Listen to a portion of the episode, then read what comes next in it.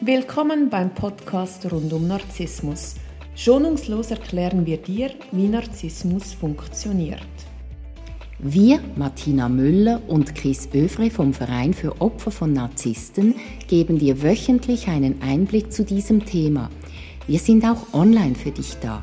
www.co-narzissmus.com Neue Woche, neuer Podcast. Guten Morgen, Chris. Hallo Martina. Ich freue mich sehr, mit dir heute über das Thema zu sprechen. Und zwar, nicht alles ist Narzissmus, aber zurzeit wird Narzissmus inflationär verwendet. Jeder, der sich ein bisschen selbstverliebt im Spiegel anschaut, ist Narzisst.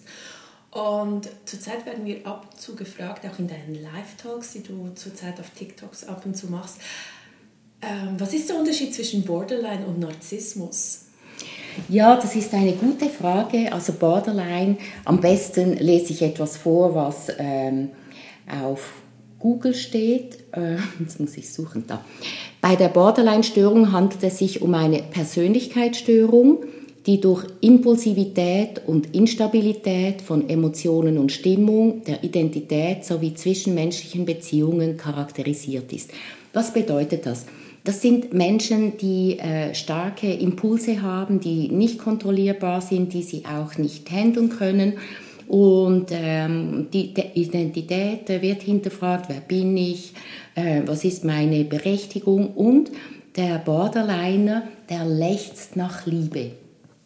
Und er spürt sich nicht, er fühlt nicht. Oft ist er schon frühkindlich äh, konditioniert worden, dass man Gefühle nicht zeigen darf, dass Gefühle schlecht sind. Und er hat wirklich früh gelernt, diese zu unterdrücken, bis hin zu nichts mehr spüren.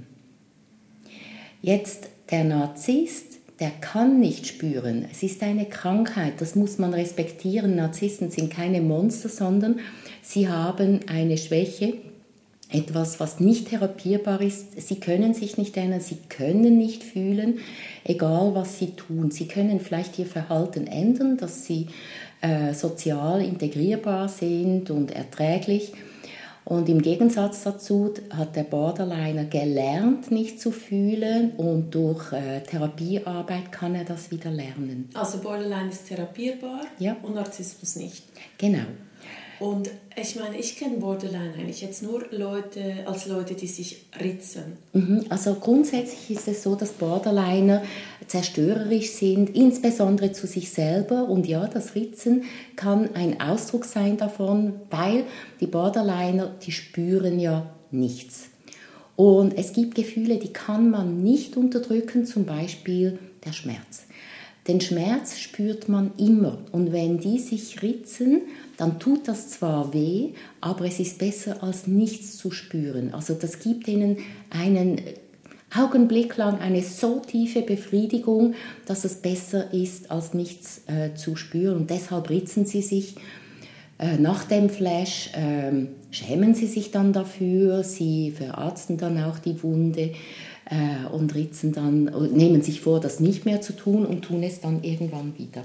Jetzt, wenn diese Menschen in die Pubertät kommen, die rebellische Phase, dann äh, dringen diese Gefühle, die unterdrückten Gefühle nach außen unkontrollierbar und deshalb haben sie diese Stimmungsschwankungen. Aber im Gegensatz zum Narzissten wollen sie geliebt werden, suchen die Liebe, sie suchen sie aber dort, wo sie sie nicht kriegen, das ist das Fatale. Und der Narzisst, der sucht nicht nach Liebe, sondern nach Anerkennung und nach Macht.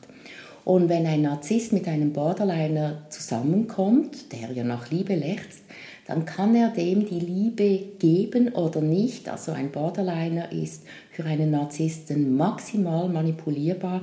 Er liebt das und das ist eine fatale Verbindung. Ich finde bei Borderliner, ich meine, wenn die sich so ritzen oder so, du hast ja dann auch die Narben, das geht ja nie mehr weg, das sehen alle. Ja, und trotzdem können sie nicht anders. Das ist ein Suchtverhalten, also Borderliner sind ja Grenzgänger und wenn man immer auf der Grenze geht, dann kann man mal auf die eine oder andere Seite kippen. Und das ist das, was äh, da auch passiert. Und auch wenn sie sich vornehmen, sich nicht mehr zu ritzen oder anders zerstörerisch mit sich umzugehen, ähm, sie fallen immer wieder da rein.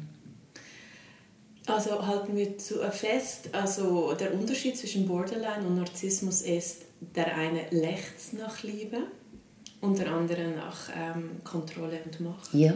Mhm. Und das eine ist therapierbar, auch wenn es lange geht, mhm. und das andere ist nicht therapierbar. Ja, genau. Und ich weiß auch, warum Borderliner oft fragen, ob sie Narzissten sind, weil wenn die mit Narzissten zusammen sind, dann wird der Narzisst ihnen sagen, dass sie eben Narzissten sind, um von sich das abzuwenden, oder?